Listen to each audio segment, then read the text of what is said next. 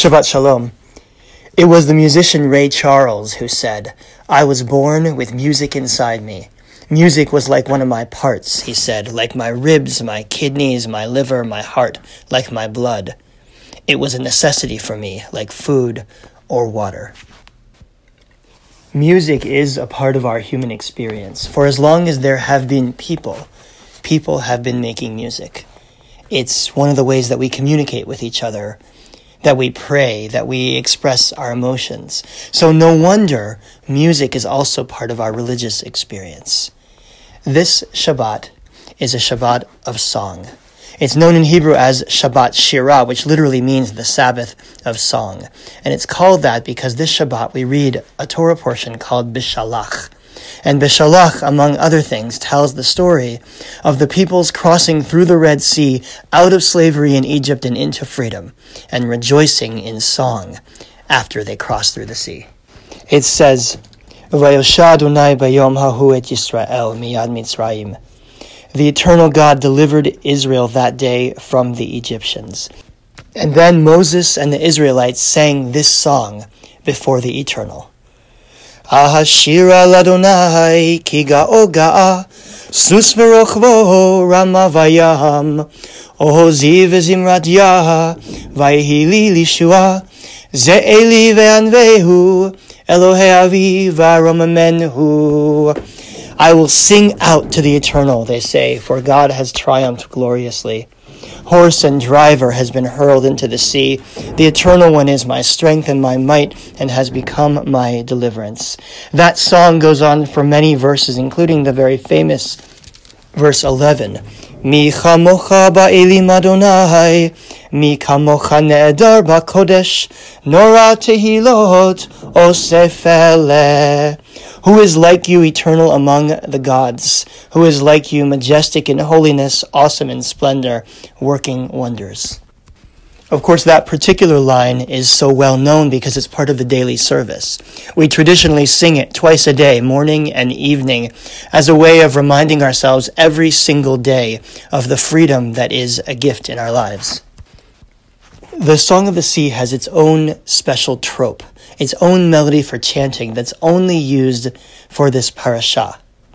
It's one of several different trope or cantillation systems in Judaism. There is a melody for chanting Torah, a melody for chanting Haftarah. There's a melody for chanting the Megillah, the scroll of Esther, one for the Song of Songs. There's a melody for the High Holy Days to which the Torah is chanted that sounds different from the regular Shabbat melody.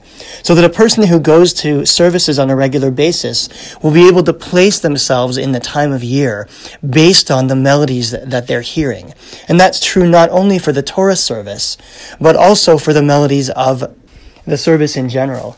If you show up in the synagogue and you hear die die die die die die die die die die die die die die die die then you know it's the high holy days on a Friday night, you'd be more likely to hear something like yai da da da da yai da da da da yai da da da da da yai da da da da da da da.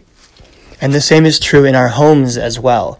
When we hear a song like Dayenu or Adir Hu, we're around the Pesach table. When we sing Baruch Atah Adonai Eloheinu Melech HaOlam, then it's Hanukkah. Just as every season or holiday has its own set of foods, so does it have its own set of melodies that connect us to the experiences and the emotions of that holiday. The awe of Yom Kippur, the gratitude of Pesach, the joy of Shabbat Shirah. Joy because the song that we're chanting on this Shabbat is a song about a miracle. The Torah says that God took us out of slavery and marched us right through the Red Sea on dry land.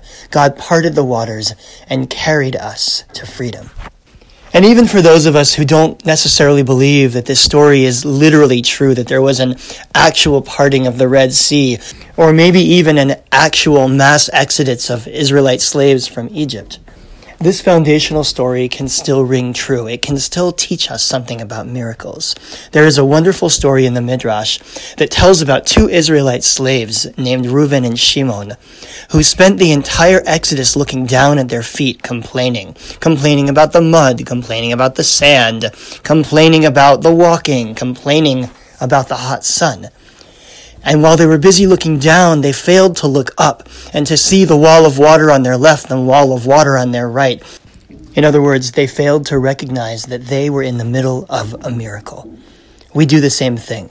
We spend our lives looking down, down at our screens, down at our to do lists, and we don't always take the time to look up and see the miracles around us our families and loved ones, the people in our lives, the beautiful world we live in, the opportunities to connect, to make the world better for each other.